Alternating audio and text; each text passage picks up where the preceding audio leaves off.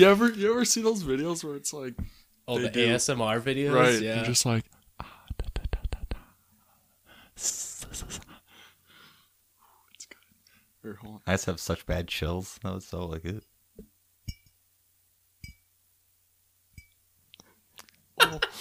Welcome back to the gems of Welcome. ASMR. Welcome to the Gems of History podcast. Now an ASMR podcast.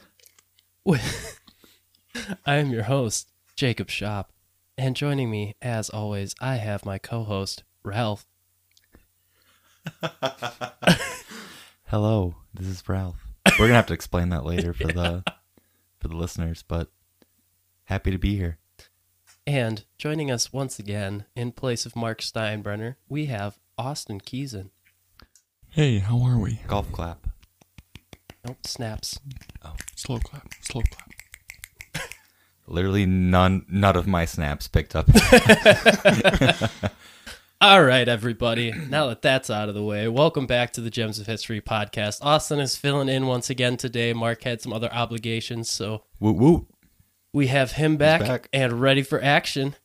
We out here. So, Evan, you wanna you wanna explain the whole Ralph? The thing? Ralph incident, yeah. So today, uh, so for those of you who are listening, obviously I do have another job other than this, uh, this weekly podcast, and uh, a lot of it is writing. So like writing magazines, writing articles, um, helping different executives with like interviews, whatever, what have you. And today I sent over an article I just finished writing to uh, an executive who just basically had to give it an approval. And she types back and copies two other people to check it. And she goes, Hey, blank and blank, can you please help Ralph with what he's asking for and review the article? And now keep in mind, I've worked with this woman for two years, have written eight articles for her, including interviews, like interviews for each one. And I helped win her an award for like being a badass bitch. like, I don't. She was right right there though. Yeah. I And it the, the thing is like Ralph. I like I don't even think of that like when I'm thinking of like replacement names for someone, commonplace names come I don't think of Ralph. Like give me a Kevin, a Devin, a Slevin, I don't know. but Ralph? Maybe I'll just need to be like my new uh, Twitter handle. I guess. Evan Roosh, now Ralph. Now Ralph. Wreck 'em Ralph. All right. But well, uh, thank you guys for joining us for another episode. Uh, I hope you guys are ready because today is it's gonna be a pretty fun episode, and it's also probably gonna be one of our most brutal episodes, totally inadvertently, because when we were planning this, we had talked about how we were just gonna make this a very light episode, but I think I think that kind of turned itself on its head, and you'll see why once we get started into our topic and all that. But before we do that, we're to do our weekly trivia questions. So, Austin, since you are the guest, if you want to start us off. Sure, sure. My trivia question stems from the recent events of the Suez Canal and uh, how a ship gets stuck in the Suez Canal. what was that? What was the ship name? Like Evergreen? too? Evergreen, yeah. Yeah. So mine is more on the the date it was constructed. Okay. So I will ask. I won't have. I won't ask what year. It's pretty specific, but I'll ask the century. So your an- or your options are either the 17th century, the 18th century, the 19th century, or the 20th century. what this specific ship was built? No, the Suez Canal. I was like, it's either I'm an idiot or you just asked the worst. I thought about that too. And When, as- when he asked the question, I was just like, how am I supposed to know when this ship was, how do you Yeah. even know when that ship was Right. built? and as usual, I'm the silly goose. right. Um, the Suez Canal. right. What was the earliest one? so 17th century to the 20th century. definitely the 18th century. I'm gonna go with.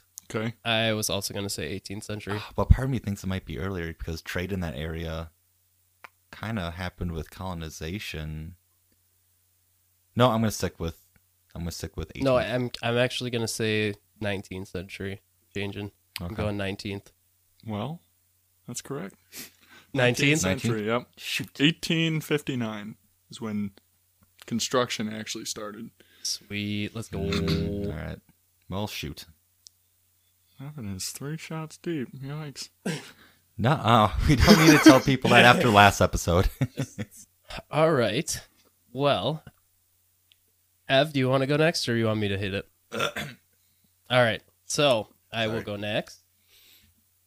So mine is more of a recent one as well, but it doesn't go back in time. So recently, scientists discovered a planet named WASP 76b or WASP 76b that is unique in the fact that it A rains liquid iron, B has a year that is 1.8 Earth days, C has 11,000 mile an hour winds, or D all of the above. hmm. Hmm. This is the first time in all of the above has been in this trivia. Yes. Hmm. It's very tempting, yeah. It's like when you're taking like the ACT and you see all of the above, yeah. you're just like, it's got to be that. It's either that or it's like Hammer C all Yep. the way down. I can repeat if need be. I'm gonna go. A was raining iron, right? Yep. I'm definitely gonna go with A because it's the most metal. Mm. nice. Da da da da da do do do. Well, I figured out in all my test taking, I'm going with D because all the above, generally a good good guess. all right. So the correct answer is D, all of the above. Oh come on! Yep. so see? technically, you were right. I mean, It does rain. It does rain liquid iron there. But yeah, so they discovered this planet using. It's called the espresso. I don't have what it stands for, but it's some sort of like telescopic, like lookout point or whatever. Hmm. Interesting. But yeah, they discovered it, and it's 11 times bigger than Earth and twice as big as Jupiter, which is the biggest planet in our solar system. Mm-hmm. And it's only three times its diameter from the sun. So it's super close to its sun, and its sun is like, I want to say, two or three times bigger than ours. So the surface temperature on this planet on the one side gets like 4700 degrees Fahrenheit and on the other side gets like 27 degree 2700 or something like that. Only, And- Wow. only 2,700. Yeah. yeah. and so it's considered tidally locked is what the term is, which means that it rotates at the same speed that it orbits that sun.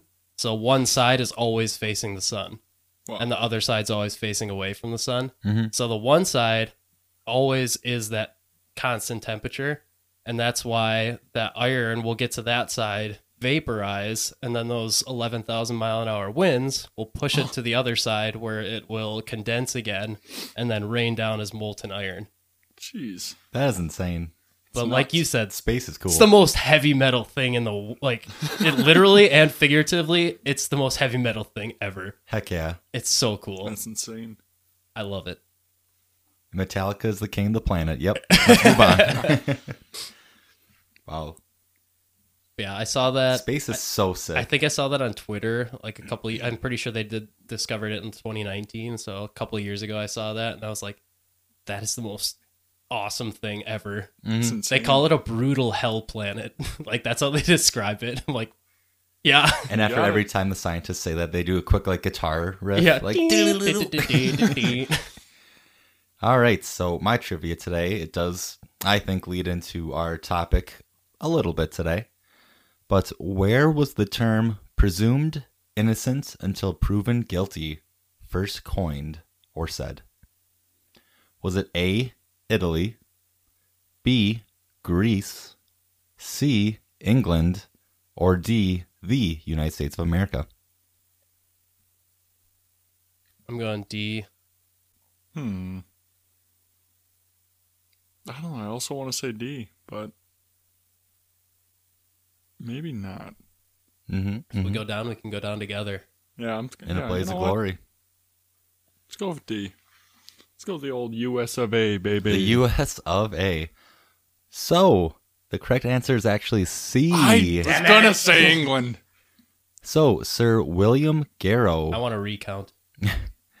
Sir William Garrow actually expressed this phrase for the first time uh, at the Old Bailey in 1791. Basically, saying that accusers, when they did accuse someone of a crime, that they had to be the ones to prove it. Now, interesting hmm. fact in England, it's actually still the other way. Yeah. Oh, really? And in the United States, innocent until proven guilty didn't actually become law in our country until 1894, Wow. I don't know. which I thought was super interesting. I mean, like that's just how I always figured like Yeah. the court Right. system worked, but not until 1894 when it was passed with uh, Coffin versus the United States in 1894, Yeah, and that's, that's it, it, shifted the entire it's legal crazy. system. It's crazy Right. to think that before that you had to prove yourself to be innocent instead of the other way around. Like right. that's just so much harder of a task to accomplish. Yeah. I mean, that leads us into like our topic today. yeah. Well, I guess I won't. I'll let you kind of Well, you tell can everyone, intro it if you want. But anyway, today our topic we're talking about witches, y'all. Yes. So I introed this topic to them by initially saying that we would just read the uh, Malleus Maleficarum, which is the Hammer of Witches the, that I had mentioned a few episodes back in one of my trivia questions, which was uh, the uh, witch hunting manual. But uh, I kind of went overboard on my notes, and so we're gonna go through kind of a summary of like witchcraft in general and how it became such of a, a obsession, I sh- I guess you could say, of people during from like the 1300s till all the way through the 1700s. So it was it was a long period of time where people were just going going hard in the paint over this whole witchcraft thing. They very much were, and especially just just the witch speculation. Also, I have some kind of interesting notes that I like you. Uh, other than like your notes, I kind of want to talk about just about kind of where people's minds were at the time. So I'm really excited to like dig into Yeah. this topic. Mhm. Yeah, that whole time period was an absolute monstrosity of different people's beliefs and everything like that. So I just don't think anyone really had a clue. It was just No. like, hey, maybe this will stick. yeah, Maybe this. right. You know? It's like no one really knew. Which is really nuts. So, before we get into the topic proper, I would like to take a second to wish my good buddy Jerry a happy birthday. It is his birthday today as of this recording. It'll come out a little later, but he has been one of the earliest supporters of us doing this. He's listened since episode one. So I'd like to give him a quick shout out and say happy birthday, Jerry. Thank you for listening. Hell yeah, Jerry! There you go, Jer. You should pipe in some like happy birthday like metal riff or something. I just assume I'll just play air guitar and then Yeah. he'll hear it in his heart. perfect. Like, happy birthday, Jerry. So, with that being said, let's get into witches and the Malleus Maleficarum. So, for our sources, I sent both of these guys a couple different things from history.com. Uh, sacredtext.com is where I got a translation of the Malleus itself. Encyclopedia.com and the 13th floor.tv. So those were the main sources that I had used for this whole research. So, with that being said, let's get into it. So, witch trials didn't actually become a thing once it became an official crime. So, heresy was considered an executable offense in Europe, and in 1320, witchcraft was added to that list of punishable heretic crimes. But it wasn't really enforced as widely once it initially got added to the list until 1484 so 160 some years later pope innocent viii issued an edict that all witches and other heathens should be eradicated and with that terminology he specifically stated witches which gave people a target and with that target, they kind of just went whole hog with the backing of the church and decided to do whatever they would want. Mhm. So, with Europe being as insanely interested in public executions as they were, they uh, kind of just had free reign to go and kind of take advantage of this new opportunity. And that led to a lot of bad times for a lot of people. Not What not great times. No. what's up with Europe just having like this insatiable like bloodlust? They're like, we want to see you murdered in the street. I'm like, holy cow! That's Yeah. very true. I mean, especially I mean, last time you were on the, uh, I know this is this is different, but just the uh, Spear of Destiny, like we talked about the Crusades for a bit too. Again, just that insatiable bloodlust. Like we gotta fix something if they don't, you know, believe in our religion. We willing to kill people for what might be true. We don't know, but it might be. So let's do it. Yeah. Yeah. like, okay. Well, it's and it seems to stem from this all a lot of times it's from this hyper religious standpoint where Right. people have so much intensity towards a religious standpoint that they just go all in and they don't care about their moral values Right. anymore. It's almost yeah. It's like their blinders are just on. Exactly. And Yeah. It's like they just they can't see anything. It's like common sense over here. Yeah, You know, what's really happening? yeah, hundred Yeah. It's like boom. And to that point, um, some of the notes that I took. So, just and this is more specifically like with the medicine, because you mentioned the witch hunts were pretty much from like the 1300s to It it primarily started once he issued this edict. So I mean, it was considered a crime in 1320, but it didn't really start until like the late 1400s, early 1500s, and then it went all the way through the 1700s. So Sure. But like I mentioned before, I kind of want to just talk on people's mindsets. Like the Roman Catholic Church also affected medicine quite a bit. And a lot of these women who were persecuted as witches and eventually killed were kind of just more or less like medicine women. yeah, it was like natural healing kind of things. Right? Instead of doing uh, what the Catholic Church sanctioned. And essentially, the Catholic Church, I shouldn't just say the Catholic Church, just because Protestants are very much guilty of this as well. But like the church as a whole, you had a different view from the established view from the church in like medical practices, it was viewed as heresy and you would be publicly executed about it. And the Roman Catholic Church actually officially stated that illnesses were punishments from God, and those who were ill were so because they were sinners. And now that was said not like a decade before the Black Plague actually hit Europe. Yeah. Wow. I mean, a lot of you are obviously like familiar with the Black Plague. So it started in Europe in 1347. So we're talking roughly a hundred some, 140 years, Something like that. But like the witch hunts were still like going on, but like 60% of Europe's population was gone, and it took them 150 years to basically get it back to what it was. So basically, what I'm trying to saying, like this insane plague happened that wiped out maybe 60% of their population, and the mindset or the reasoning behind it from the people was that it was because they were sinners and that like God was mad. Yeah. So, and like obviously with like science, we know what actually caused it. Like it was fleas on the, oh, excuse me, yeah, fleas on the, On the rats, rats, and yeah. Mm-hmm. Right. all that. But I just kind of found that interesting, also sad, but interesting. like that's where people's heads were at when it But- came to medicine. So like these women who were trying to find different ways to heal people, It's ironic at best. Right? it really Yeah. is. It's like Well, because you think about how important and how much of a figurehead those religious officers were for people at the Mhm. time. These were, they weren't name theocracies. Like, that wasn't a governing body, technically. But mm-hmm. you think about how much power they had. Like, they could excommunicate kings.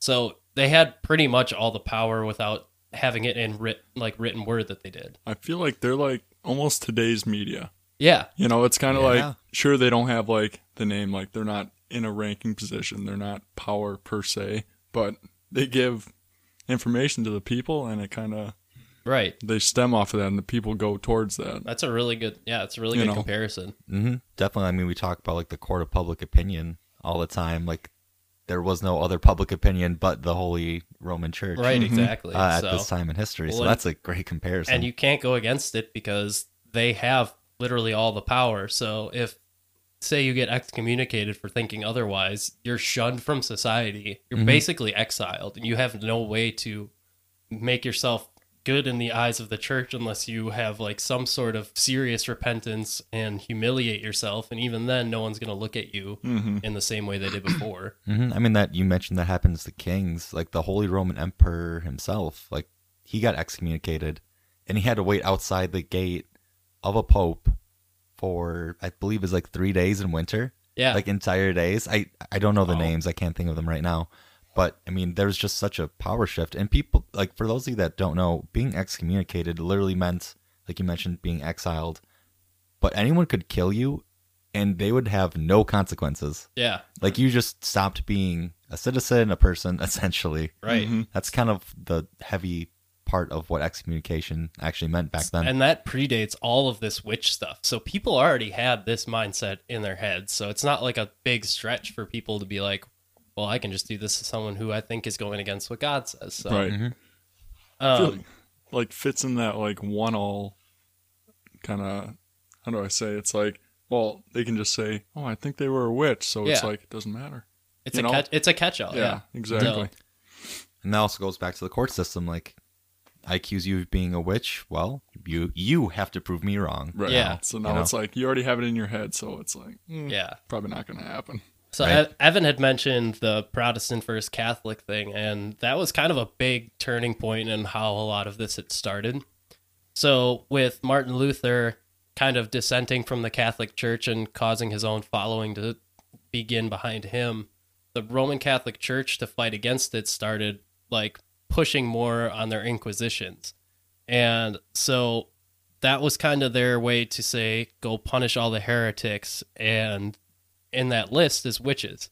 And since he had already issued an edict saying, hey, we got to get rid of the witches in particular and all other heathens, then that just led to this entire hysteria and paranoia that all these people had to fulfill this duty to go eradicate this plague as they saw it from the world. Mhm. So when people heard that, they're just like, well, they're saying that these heretics, these witches, are in league with the devil. So what are you going to do against the devil except try and get rid of their minions on the earth? So Mhm. that's kind of the mindset these people had. And they thought, like, oh, these witches can cause mental grief, they can cause physical grief. That it, they thought that these witches had so much power because they made these pacts with the devil himself. So it just it shows you that these people ser- t- they took this seriously. So, especially with how much religious fervor people had, it's it's just a recipe for a disaster and countless people losing their lives for Mhm. something that didn't need to happen. right It's also kind of crazy, like the cultural impact that witches have had. Like back then, it was obviously you get executed for it, but like now today, every Halloween, it's like, yo, where are my witches at? Right, You know? like grab your broomsticks, put it on your wart Yep. nose, and Watch Hocus Pocus five times in the Yep. month of October, yeah. and yeah, Well, this I was thinking about this today, and it's kind of similar to uh, the Satanic Panic of the '80s in America, where people were saying like Dungeons and Dragons. If you play that, it's like a satanic game and all that stuff. Because I mean, in, in that game, you can literally play witches and wizards and stuff Yep. like that. So it's it's the same thing. It's like if we would have said, "Hey, I'm playing a game where I'm pretending to be a witch," you could have been executed Yeah. for that jeez and that just is insane to me. But that just goes back to how serious people took this. But uh, like I said, they were believed to have made pacts with the devil, and that would mean that they had to have made face-to-face meetups with the devil to make these pacts, and then like have ceremonies with other witches and all that. And these are some things that people literally thought that these people did at these ceremonies. They thought they danced naked, eat children, and have sex with demons. yeah, How do you? I don't understand how people literally thought that these. There's so many people out there that are just taking children and cooking them up and eating. Like, how do you believe that? right Mhm. it's like the first one it's like okay well that could happen that probably does That just sounds like a good party. Yeah, dance right. naked. and then you just went zero to 100 real quick yeah. yeah, eat children have sex with demons yeah. like, We went from boogieing to eating infants. Yeah.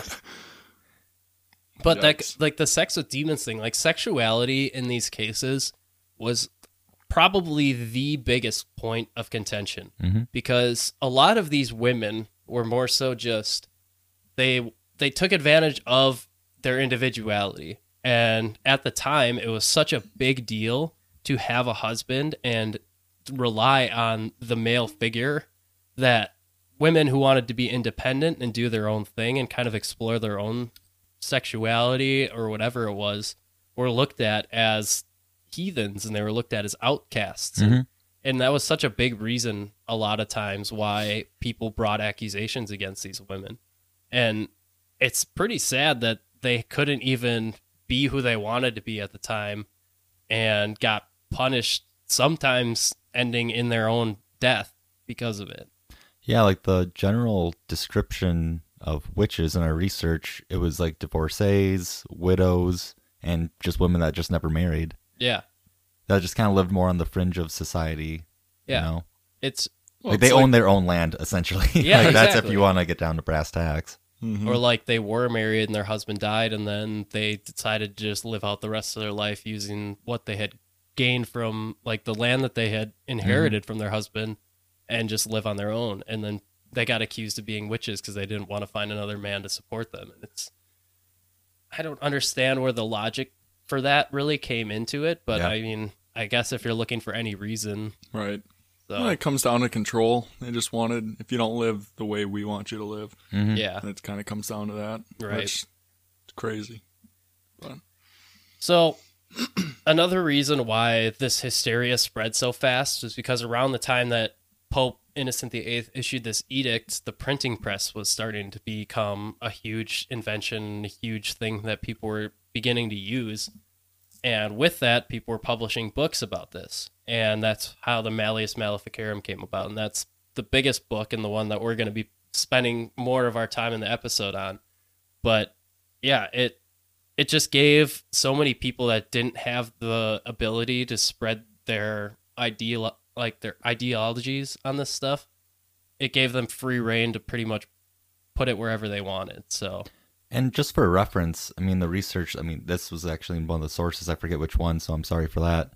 But for like a hundred years, this book sold more copies than any other book except the Bible. yeah it was second in sales And like, put that in perspective. Like, the Bible was like the book at the time. I mean, just with how religion was ingrained in European society. But right next to it was a guide on how to find, try, and kill witches. And it was on like it was next to like every judge's bench. Like everyone had this book essentially, or had access to it. and the crazy thing too is so a little background and I'll, i'm gonna go, just call it the malleus from now on i'm not gonna call the full name I'm so happy that yeah, we. or we can call it the Hammer of Witches, whatever you guys want to call it. But, um, so it was written in eighteen or fourteen eighty six. So two years after that edict was issued, by an Austrian priest named Heinrich Kramer and a German priest named Jacob or James Sprenger, and it was originally written in Latin. So that kind of blew my mind when I thought about it because I don't know how many people at the time really knew how to read or speak Latin. Almost none, because like one of the big points with the Reformation, right, is that Luther translated the Bible, which was in Latin, to German, Yeah. right, and then like with the printing press. So I wonder maybe that they had the same thing because wasn't Sprenger and yeah Sprenger and uh, Kramer they were both German, Yeah. correct, right? German and Austrian. So Austrian, same yeah.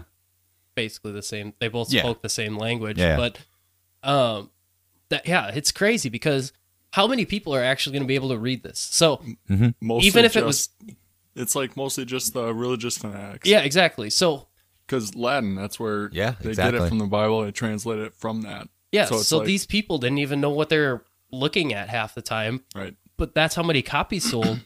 that's how many people had this in their house. And they just took whatever people told them it said as fact. So who knows if what was written in the book was even what people knew it to say.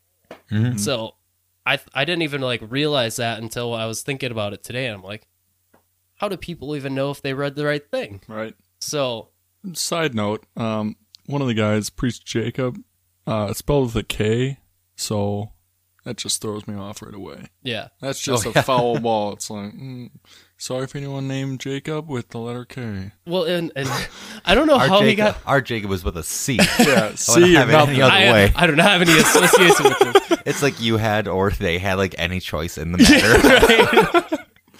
But I don't know how he got the name James too, because that was one thing that I saw was like it was either Uh. Jacob or James. I'm like, what? Those are two completely different names. Oh, well, at least they actually start with the same letter. I'm over here being called Ralph. That's true. I guess, I guess it's not that far fetched then. Um, but this book was based off of a specific passage from the Bible, Exodus 22, verse 18. And that verse says, Thou shalt not suffer a witch to live. So that was where a lot of this stuff was based on. That was that was the starting point. And when you start with the fact that you can't let these people live in general, you're going to do anything you can to make sure that they don't. hmm Right. And like another thing, like just another passage in the Bible or kind of story in the Bible um, was in First Samuel, and it was the story of the witch of Endor. So, a s- long story short, uh, Saul, King Saul of the Israelites, went to this witch of Endor, uh, basically asking for advice on an upcoming battle, and the witch basically said like him and all of his sons are gonna die. And then the next day they went to battle and they all died. So like just to your point, like the only two cases of like witch involvement, people died, or it was like, hey, go kill the witches. Yeah. You know? Okay, so before we get into the three different sections of the Malleus, I just found this quote funny from the book. It says, and I'm going to do my best British accent because I feel like that's how everything from this book should be read. So, quote, It has never yet been known that an innocent has been punished on suspicion of witchcraft, and there is no doubt that God would never permit such a thing to happen. I really love that quote because it's like it's never been known that an innocent has been put to death. It's like, well, they're already dead.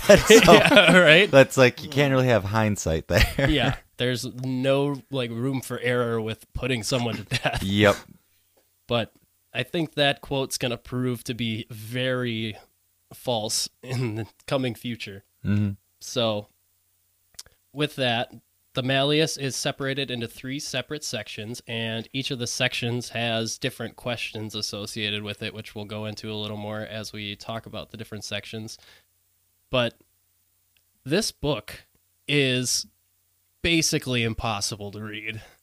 I don't know if you guys really tried to read any of it while from that link that I sent you.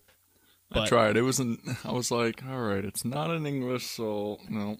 Yeah, it's it's insane. Like it's either we're dumber now and we can't read it, or like they just kind of overcomplicated everything. Like Yeah. the amount of times I saw ye, it's like really we need ye this Yeah. many times.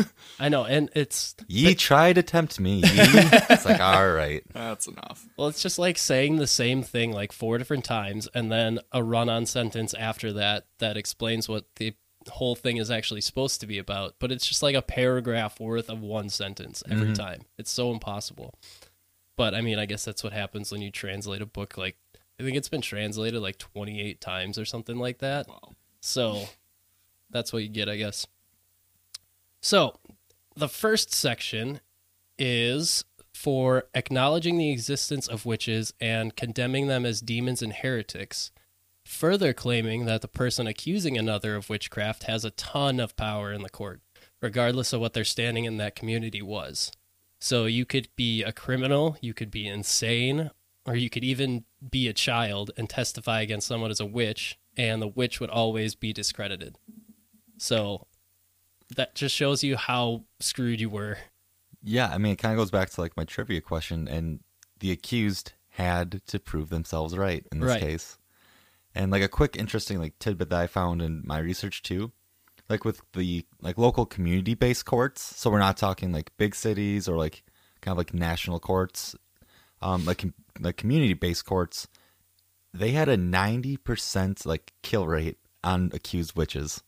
That's insane. Wow. and like essentially it was the ultimate like court of public opinion and it was like these trials weren't really trials they were essentially just you know filled with men who didn't really want justice in the traditional way they were like no like my pig died and it was because of this witch Yeah, know, the something like trials that. trials are basically just a formality. yeah So it it wasn't even meaningful. Mo- like sometimes there were people that would be let off, but even sometimes when you were let off, they wouldn't really let you off. They just Right. come for you a later date. So Yep. hmm You're always looking over your shoulder. It's like yeah, it's pretty much once you're marked, you're marked. yeah. Mm-hmm. And that goes back to that quote that we started this with that n- an innocent person has never been put to death. Well, how would you know? Right. So, uh, another part in this first section talks about how, like, a man can basically accuse someone and then they can just have a friend come in and say, Yeah, I vouch for this guy. He's probably legit and telling the truth. And then they're taken for their word. So, as long as you have someone you know that will back you up, and I'm assuming you could probably just go to them beforehand and be like, "Hey, I'm going to accuse this person. Can you, like, have my back when we go into court?" hmm You're pretty much good to go. So, and then an- another thing is if if you had a family member like uh, a relative, like a cousin, maybe even a, a mother, father that had been accused and had been either tried and acquitted or tried and put to death.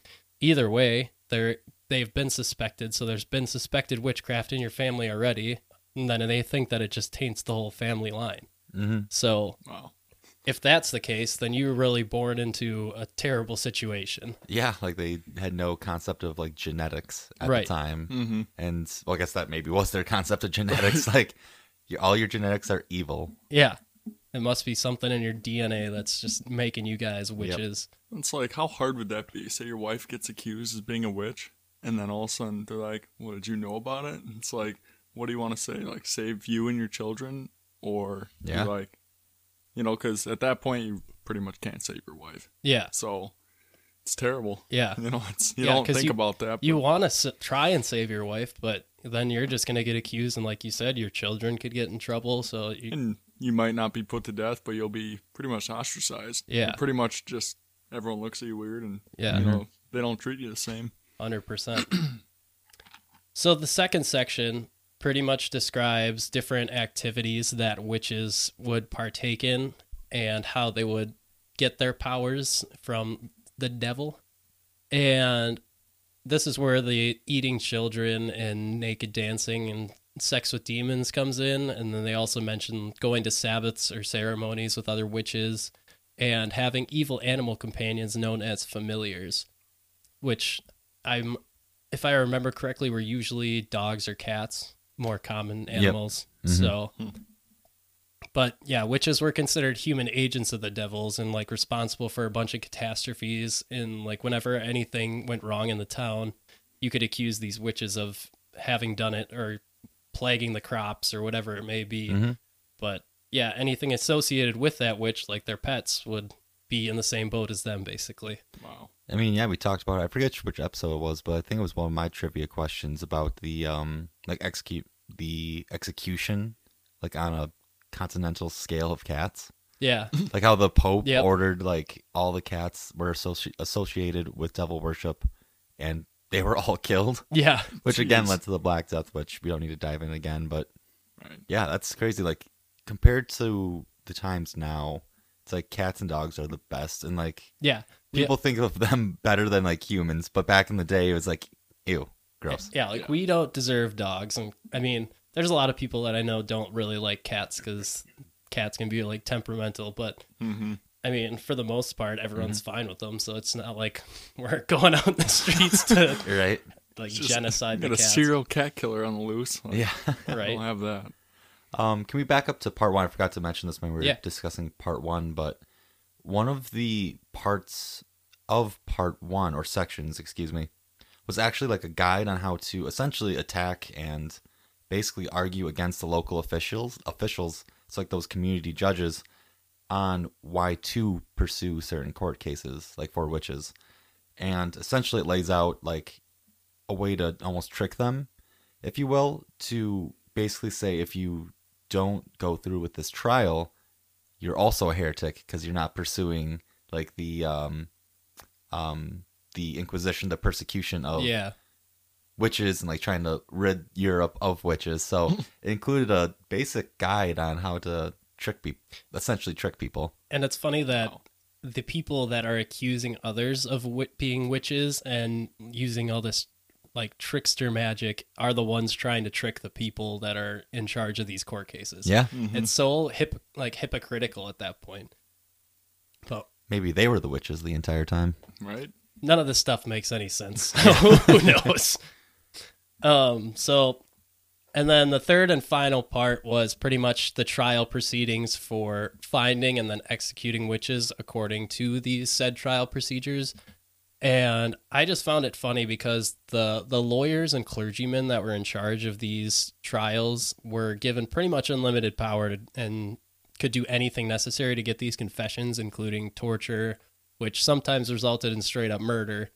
And if that ended up happening, they were absolved of the murder because the witches were always assumed to be guilty and they didn't have to be proven to be innocent. So, like I said earlier, it, it doesn't really matter after you've been accused. Then you're always going to be looked at as in the wrong. Mm-hmm. So, the reasons for the tortures kind of a big thing that they centered around was devil's marks, which were like bodily defects. If you had like a birthmark or you had warts or excessive body hair, anything like that, then they would point to that and be like, that's where the devil touched you when you made your pact. And that's what those mean. Did you say excessive body hair? Yeah. what? Which I mean, I'm assuming most people had back then. It's not like Yeah, we have right. like Harry's Shave Club or whatever it's called. So, yeah, Right. yeah. These are the reasons why people were put to death. that is that is insane. I mean, like, oh, you have a mole, you're a demon, Yeah, you have a scar from when you tripped and fell and hit your arm on a branch. right? You're done. It's like you can't tell me any of these like judges or was it clergymen or anything had any no Right? birthmarks, no moles or anything. Right. Yeah. You It- know, it's pretty like- sad. I don't know. So those are the three sections, and we're gonna kind of talk a little more in depth on like what they say and just basic overall what the Malleus had in its pages. But so one of the big things was they listed that there's three types of witches. There was ones who can injure but not heal, ones who could heal but not injure, and then ones who could do both. And it was said that the most powerful ones could cause like hailstorms. They could attack, affect the fertility or lack thereof of men and animals, and they could offer children to the devil or otherwise kill them in some way by the, the example that they said in the actual book was that they could be walking next to a child by a body of water with no one around and just push them into the water and kill them by drowning. I was like, Oops. how many people, how many kids are just drowning with no one around? yeah, right. Like, where are your parents? yeah, right. Seems like kids are just doing whatever the hell they want. Right. That is kind of interesting, though. Like you mentioned, I love drawing parallels on this podcast. Like a bad hailstorm or like a bad year for the crops was blamed on witches. Like if you think of, if you think about like with ancient Greece, when there was a bad storm or you know a bad crop yield, it was based on like the Olympic gods. Yeah. So I know like obviously different uh, theologies and all that, but again, like there's always like some sort of reason why like oh no, it's not. These crops just didn't get enough rain this year, or something like Right. that. It's got to be a justify or justifiable fact, or you know, something to justify it on, Yeah, or something Yeah. to blame it on. It's basically a scapegoat. But you Yeah. said like the they blame the Olympic gods, but that goes back to like this hyper religious stuff. Like you Yeah. have to they have to find reasoning within their belief system for why this would have happened. Mm-hmm. So And again, if they wanted, like, if someone suggested something outside of that belief system, like we talked about, they were a heretic and banned from society and killed. right, Yeah, exactly. not too much free speech. Yeah, right. Pretty much, you're shit out of luck there. yep. So claims don't stop at those. There's plenty more in there that I didn't even list, but some of them were they could teleport through thin air and like influence judges not to hurt them and stuff like that.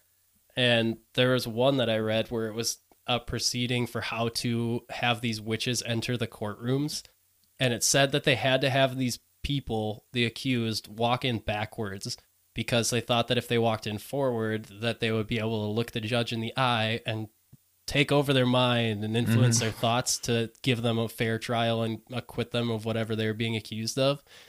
So they literally had to have the jailers walk them in backwards.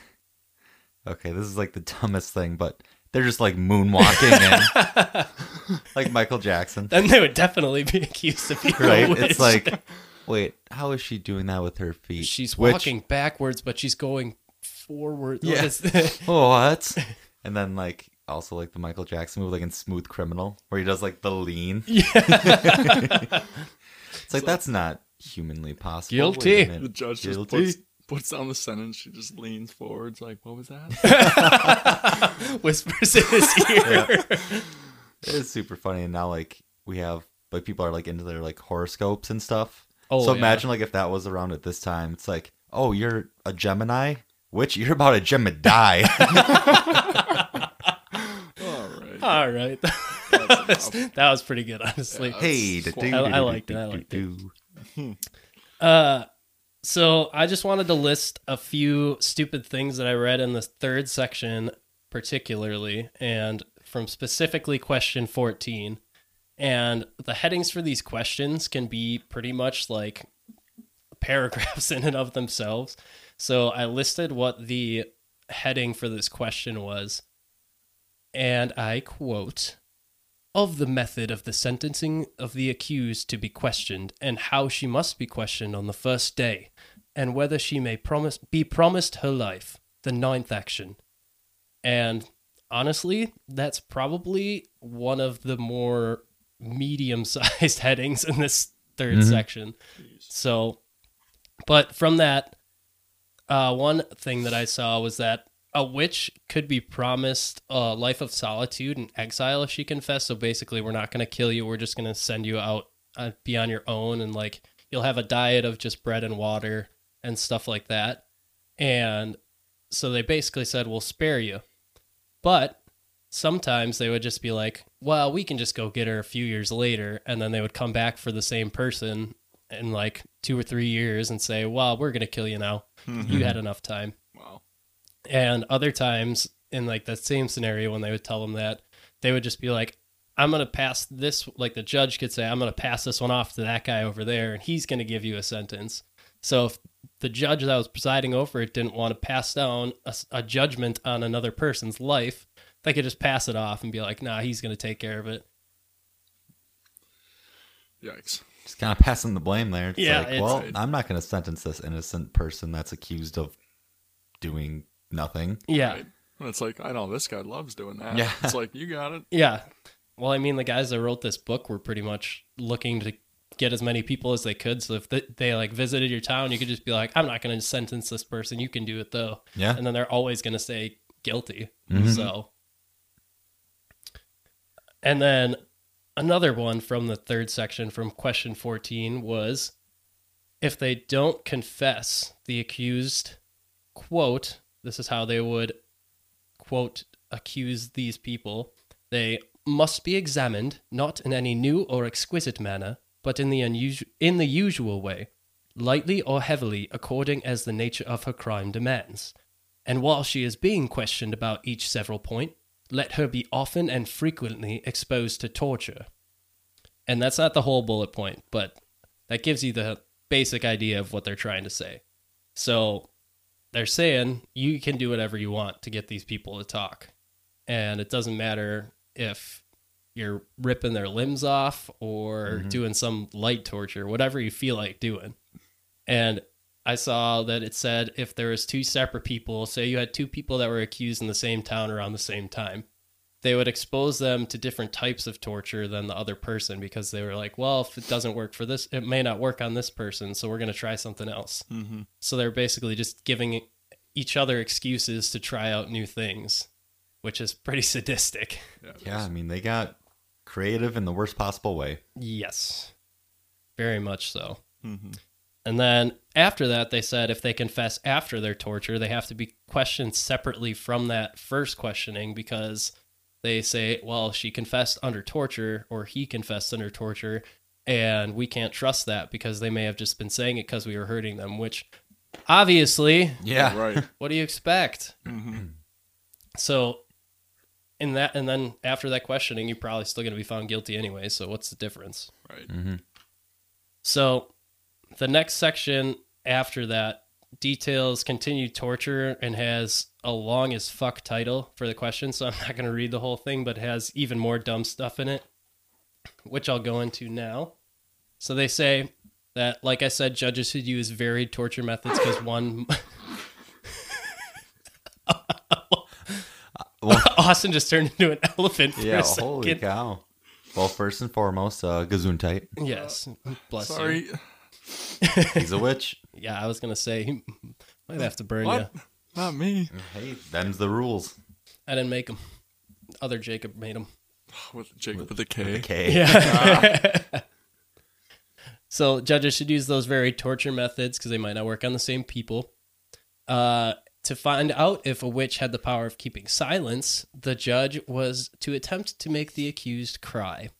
And this section was one that I found particularly dumb. So they said that some people who couldn't cry when they would try and make them weep, they said that the devil was preventing them from crying because the devil saw tears as a sign of penitence and hated it. So people that couldn't cry, if they had the appearance that they were crying, it was said that they were just spitting it like on their hands or whatever and rubbing it on their face to make it look like they were crying. And this is what they had people say like the judges, they would hold their hands on the accused person's head, and this is what they would say to try and get them to weep because they thought that the devil was controlling them. So this is how they try and get it out. And I'm only going to read part of it, but I quote I conjure you by the bitter tears shed on the cross by our Saviour, the Lord Jesus Christ, for the salvation of the world, and by the burning tears poured in the evening hour over his wounds by the most glorious Virgin Mary. End quote. Ugh, I almost cried right here. So imagine, I'm assuming usually an older man putting his hand on your head and just screaming that in your face and telling you to cry. I mean, honestly, I probably would. Oh, I'm weeping. Yeah. I, But here's the thing even if they did cry, then they'd say it's just a trick that the devil's playing by allowing them to cry. Mhm. So, I honestly. what is the what fucking do? point of doing this trial? There's, there's Right. no win. There's no way to get out of this unless come you have on. someone that's reasonable. And for the most part, there was no reason in a lot of Yeah. this. And Actually, almost in, exclusively. Yeah. There's no. None. but you have a whole town that's hysteric and paranoid, and they're looking to you to be the one that's going to be in charge of making sure this person gets their just Mm-hmm. desserts. So you've got a lot of pressure on you then. yeah. So I mean, it's not like the judges. It's they're definitely not innocent, Right. but it's also the situational awareness that they had to have to save their own life. Mm-hmm. So And you said it wasn't just, um, wasn't just women being accused of right, being witches. Like men were being accused of sorcerers. yeah. or I think, so I think it was sorcerers. Yeah, something like that. So I mean, if a judge hands down a light sentence or anything like that, I mean, his life could be on the line too. Yeah. He's not. exactly. And I So you mean, never we we moniker these as the witch trials because it was majority, like a large majority, women. But yeah, there were men that did get accused as well. So Mhm. no one was safe. So then this is where they say the whole thing about the witch walking in backwards. And then they also talk about how the accused person was to be shaved all over to prevent hiding some sort of devil's tool on their body, which they thought that maybe they had some sort of implement that they had gotten from a demon or from the devil himself, and they made their pact that they could use to conjure up their magic. And they're like, well, they could be hiding it in their hair or in their skin. So they'd shave them all over and give them like these really thorough examinations to like find these things. And this is where they would go and look for those devil's marks too, which were those bodily defects or whatever it may be. But uh some places stopped short of shaving the whole body. Once they got to private areas, they would shy away and just let it be like the hair on your head or under your arms or whatever. Hmm. But in Ger- I think it was Germany specifically, they pretty much just went whole hog and did it all. And there was one from Europe where I read from the book that it said, or I read from an article, I believe it was the encyclopedia.com article, that uh, somewhere near Milan, the Inquisitor of Como burned 41 witches in a single year after shaving them all and doing these tests on them. So that's almost one person a week for a year. So it's like almost like something on your calendar that you would mark and be like, okay, it's Thursday. It's time to go to the weekly witch trial. Yeah. Wow. I haven't witch trial, just like the witch burning. Yeah. Like, Mhm. It- Yeah. yeah, there was probably even more trials. They probably had multiple trials a Yeah. week. So, yeah, who knows how many people actually got let free, but mhm. Right. That's just insane to me. And that's just one year in one single place. Yeah. So, think about this over 300 or so years. Mm. Numbers are staggering. So, with those devil's marks, we're going to go into some of these trials, like more specifically, that they would put these people through to get these either confessions or would basically give them their guilty verdict. So these trials range from stupid, obviously, to disgusting or just straight up criminal. And one of the most famous ones that you've probably all heard of, if you have any knowledge of this topic, is called the swimming test. So basically, the idea was that if a person was innocent, they would be able to sink to the bottom of a lake eh, or a body of water that you threw them into. And if they were innocent, they would float because the devil wouldn't let them die. And they were bound and most of the time stripped of their clothing before they were thrown in. So I guess you can assume that either way, most people didn't make it out of this Yeah. alive. Wow. And I believe their reasoning for that in one of the sources that I saw was because like if it had, it had to do like if you were baptized. So like if you were baptized, then you would sink, like be welcomed in like the water, essentially. But if you weren't baptized, you would float because it'd be like Repellent. it's like God's like no, a witch like this evil person can't come into the water, essentially. That's just Either way, you're dying. Like that was their justification. it literally makes no sense. Yeah. Yep. I mean, this whole trial makes no sense. So any justification is obviously going to be stupid. hmm But I mean, just telling someone, "Hey, if you drown, you're innocent, so you're all good to go." But Yep. if you're not, we're going to kill you and burn you at the stake. I mean, what and would be they- worse? Oh, sorry. What? I was just, what would be worse? Yeah. Yeah. Burning at the stake or drowning? Mm-hmm. I don't know. It's like on their tombstone. It's like she died, but wasn't a witch because she drowned. It's like, all right, well, I mean, I guess if you're in that situation, you'd almost want to just drown because then it, you'd be proven innocent and then it wouldn't affect your family. Right. yeah. So I guess If you did, but family, yeah. yeah, Mhm. from that standpoint, maybe it would be better to just drown. But I, I saw something where they said that some places they didn't really strip them down and they had such layered clothing on that it would create little air pockets all over and they wouldn't be able to actually sink. So then they were screwed in that sense. See, that makes sense too because I know when I was in the Navy, they learned or they taught us if you fall overboard, usually you have your your blouse or your your coveralls, and you'd like scoop water into them, and that would create air pockets, and then you'd float. So it has some factual basis to it. Yeah. And, So it makes sense why they would float. Yeah, so no winning in that one, No. as is evident in most of these. hmm So the next one was the prayer test. And in this one, it's pretty straightforward. They would have the accused person say some sort of scripture verse or some sort of religious passage. Most of the time, it was the Lord's Prayer. But here's the catch the person that was saying it couldn't make a single mistake or sound like nervous in in their speech. They had to be confident in their words and say it straight through without any errors. And so think about it. You are put up on the stand, told to recite some sort of religious verse, and you have probably the entire town staring at you, hmm and you're on trial for your life. You're going to be nervous as hell. So, not to not to mention the fact that a lot of these people were illiterate too. Not Yeah. everyone even knew how to read or write. So, Right. If if you're lucky to know the Lord's Prayer by heart, I mean, Mhm. most of these people probably did just because it was such a religious time period. Right. But even so, Yeah. Plus, you're going against, or not going against, but you're saying it to clergymen who obviously they've been studying this their whole lives. So they know, you know, oh, you took a pause at this spot, you know, and right? just kind of like, yikes. They're the experts of it, or memorizing basically of Mhm. it. So I mean, yeah, like we all grew up in uh in uh like private parochial schools, but like memory work, remember that? This is like memory work on stair triple steroids. Yeah, this is memory raise the work with all of your friends staring at you and a gun to your head. yeah, you can't just wing it. I would be pretty nervous too, Oh, I would yeah. say. Yeah. So there was a man named George Burroughs who was put to this test, and he was able to pass. But caveat, they said it was the devil. It was the devil just tricking him.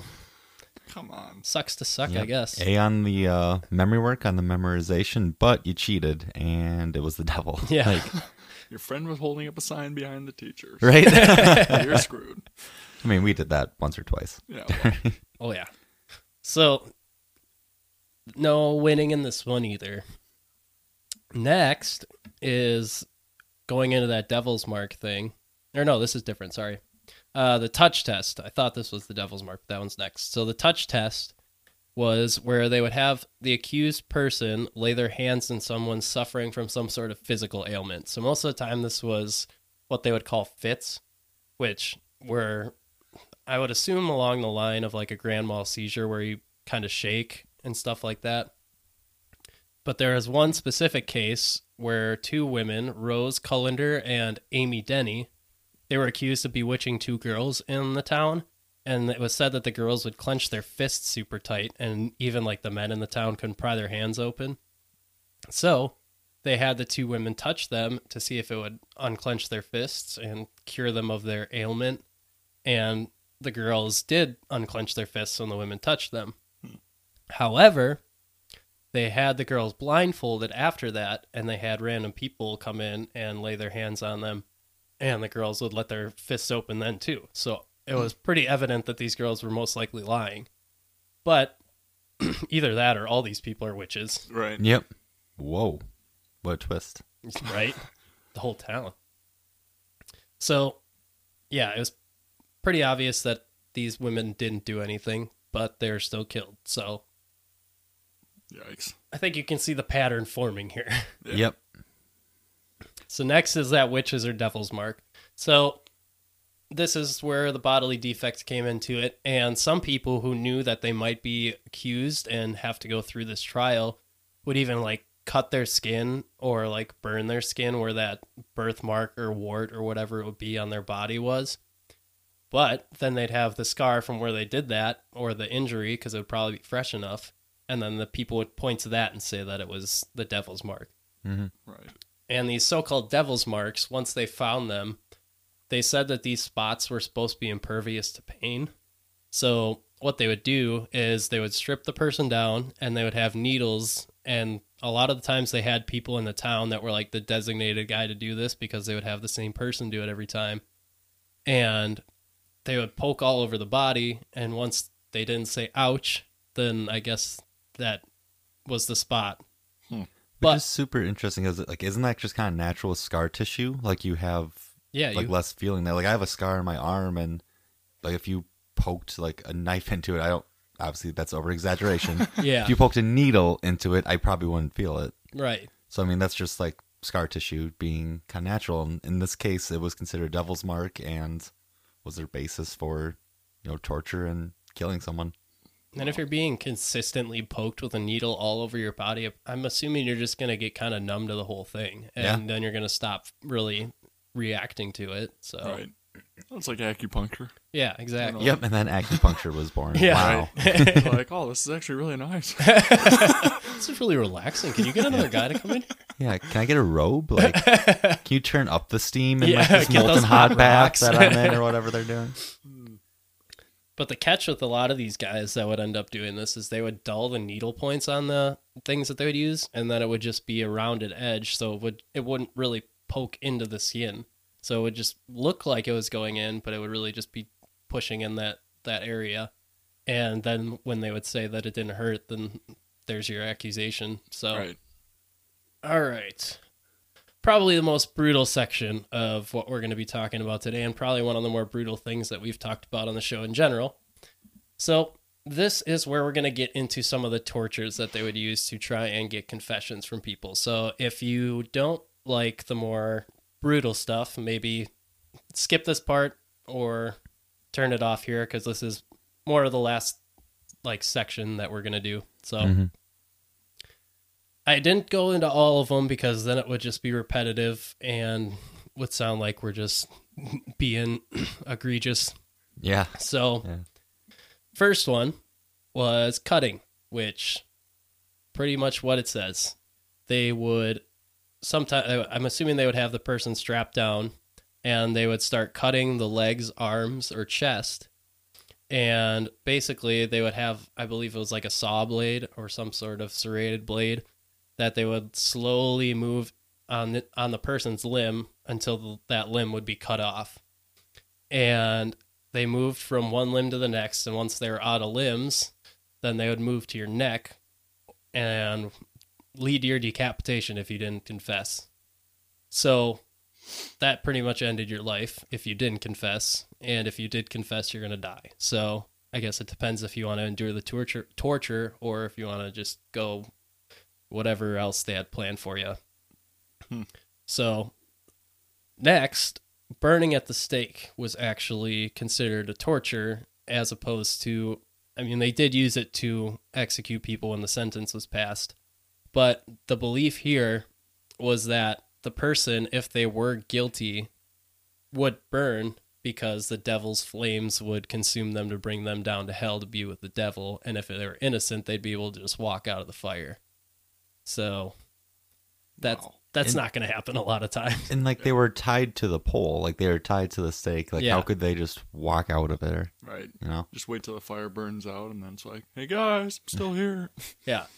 like you good? Yeah, I'm good. I'm just chilling. Well, not chilling, Yeah. but but the the fucked up, the fucked up thing about this though is the if the person was burned at the stake, which I'm assuming they're gonna die 99.8 percent of the time, and if they don't, it's just some sort of strange miracle if they don't. But the person's family would then have to pay for the trial, the sentencing, all of the wood used to burn this person, all the cleanup, everything. Jeez. And then they'd have to pay like the lawyers, the clergymen, everyone involved. So it's just extortion on Mhm. a person that you literally just killed their family member. Right. And there's no middle class. I mean, there's you got the rich and powerful, and then you're pretty much dirt poor. yeah, I mean, Everyone basically during those times, like Yeah, like Right. seven people owned land. right. Yeah. So exactly. you're pretty much seven, yes. screwed. It's like the samurai where they would have the feudal lords that own the land and then Yep. you'd pretty much have the people working for them. Mhm. So, Yeah, simply just to like get food. yeah, Mhm. You yeah. know. sad circumstance. So similar to that swimming test, there was a thing called the dunking chair, and this is also what it sounds like. You would be tied to a chair or a stool, and they would lower and raise you out of a body of water at longer increments at a time. And basically, they would put you in, pull you up, ask you to confess. If you didn't, you went back in. And if you didn't confess for long enough, they might just leave you in there until you drown. and there's your guilty verdict right there. Mhm.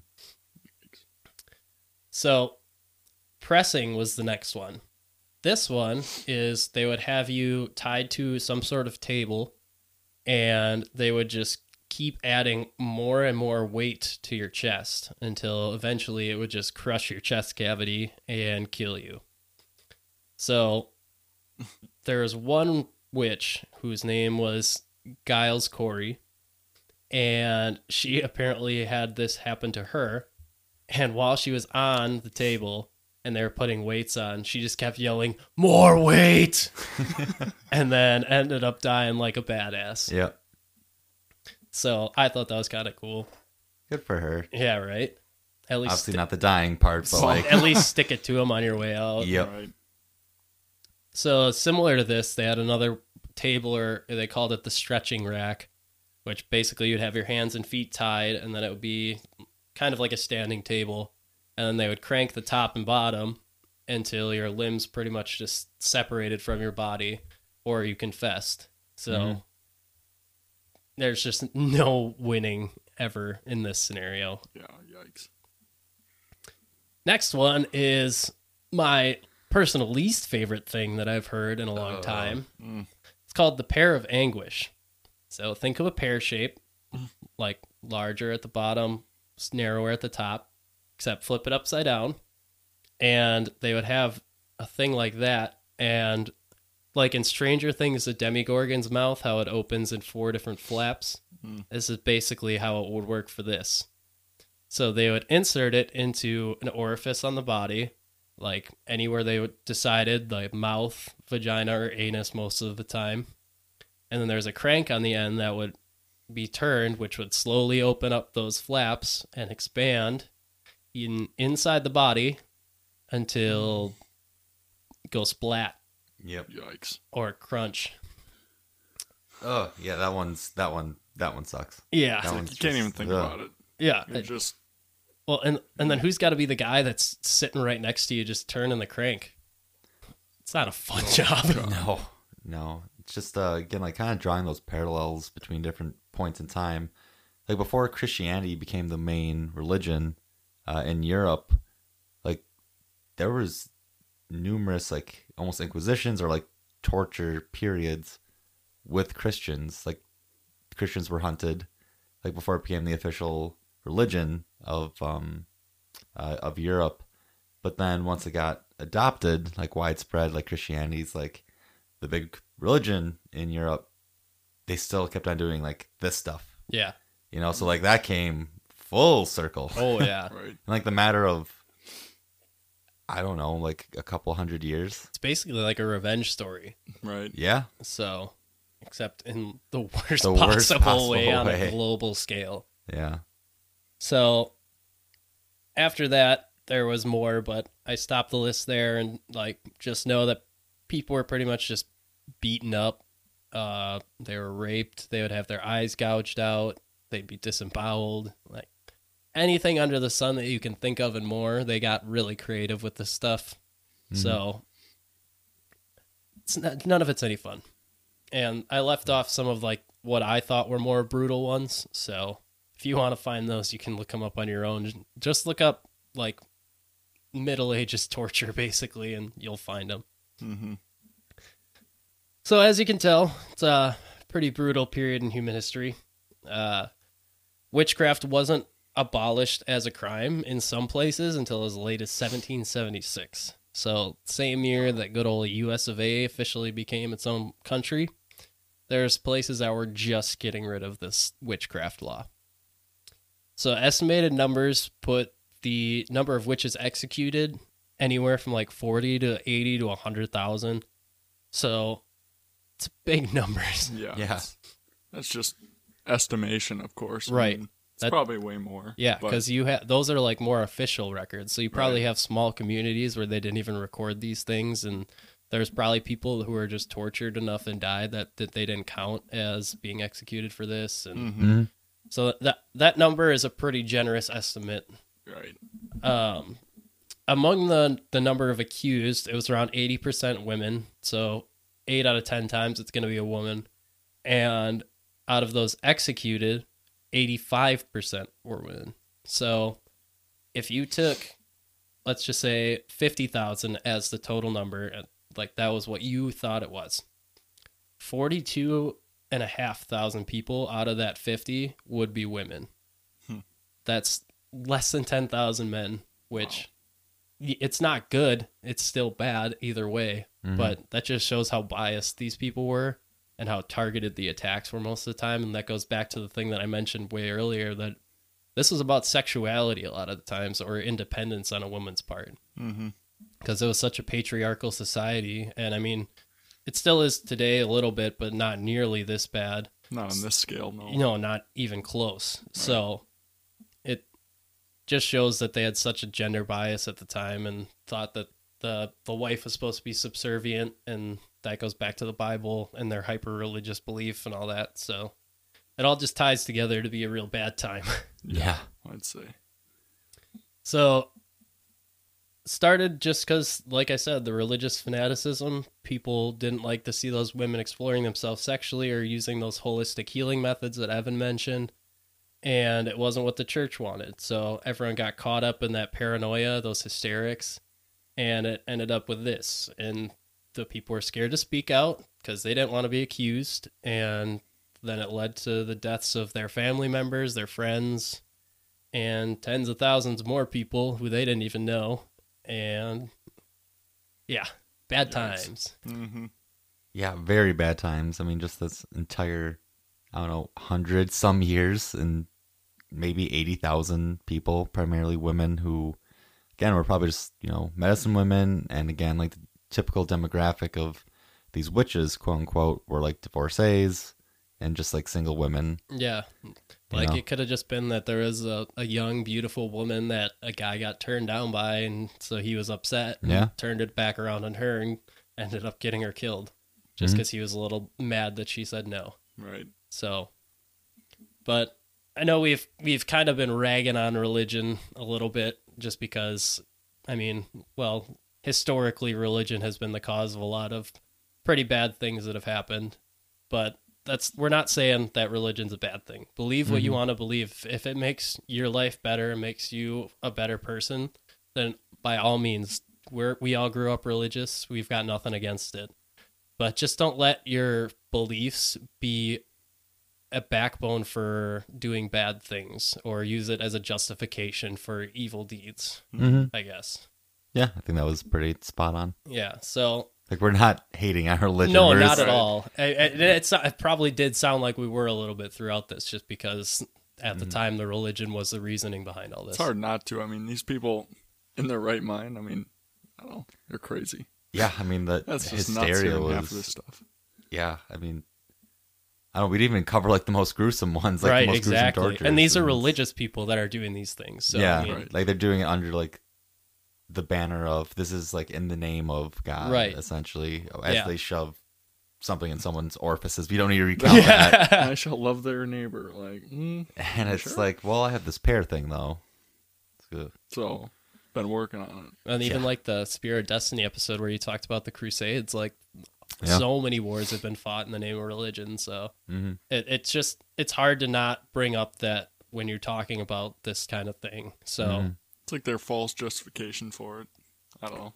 yeah, Yeah. Some, you know, some things are. It's doesn't make sense. It's almost like your scapegoat, kind of. Mhm. Yep. Kind of like, hmm, we don't really have anything, so God told us to. yeah, So it's like, all right. At what point is that not true? Yeah. yeah. You're So just making it up. Believe whatever you want to believe. Believe what makes you happy and what makes you a better person. Just yeah, like I said, don't justify your bad decisions by using that. Yes, your Right. beliefs do not justify bad behavior. Exactly. hmm At the end of the day, you're responsible for what you do. So, that's all we really got for this week. So, thank you, Austin, for joining us again. I'm sorry this was a, Yeah, no. a pretty brutal one, but You're always on for the brutal ones. yeah, Yeah. I see that now. I, see know. I'm here. Mark, yeah, it's just like Mark's like, nope, that sounds like a little bit much for me. uh, can you make up that I'm gone? yeah, right. yeah, it's, it just lines up that way, I guess. Yeah, I know. Starting off with a text saying, "Hey, we're gonna do a light episode," and turns into Right. this. So, Psych. Not. the pear of anguish. But yeah, thank you for joining us again. I Yeah, hope you had a good time. Uh, thank you all for listening. Evan, if you want to plug our good old social medias. you betcha, bud. So on Twitter, we are at gems underscore history. And then we're going to actually plug our personal ones quick. So I am at whatevskis, spelled exactly how it sounds. Uh, and then Jacob, you are at shop and go. I don't know if there's an underscore in there. So it's shop, my last name, S C H O P P, underscore the letter N, underscore go. And if you can't find it, it's in the uh, bio for the Gems of History Twitter page. hmm And then Mark is at Mark underscore Stein B. And then Keeson is Twitterless, so we're not going to concern ourselves with him. Better list. Do you want to yeah. plug your Instagram or anything? No, better not. Plug your Any OnlyFans. stalkers. No Don't want any stalkers. yeah, fair enough. Uh, and then on Instagram, um, let's see here. Oh, we got a new like. Cool. That was random. We're popular. Yep. Oh, our Instagram handle is so annoying. It's Gems of History Podcast with a underscore uh, between each word. So y'all can deal with that. Yeah. Yikes. If you just search Gems of History on both of them, you should be able to find it. It's just the uh, podcast logo. So Yep. But yeah, go follow us there. Message us on there if you have anything you want to say. Uh, we're still looking for questions from or uh, questions, stories from you guys uh, for an upcoming episode. So keep sending those in, and I'm sure if we don't get to them on the the episode, we'll get to them at a later date. So we want to get you guys involved as much as we can. Uh, but other than that, we just have the email, gems of history podcast at gmail.com if you want to send them there, if that's easier for you rather than on a DM or whatever. But until next time, we'll talk to you later. Thank you again, Austin. Yeah, thanks. Thank you, Keys. See you, All right, everybody. thanks.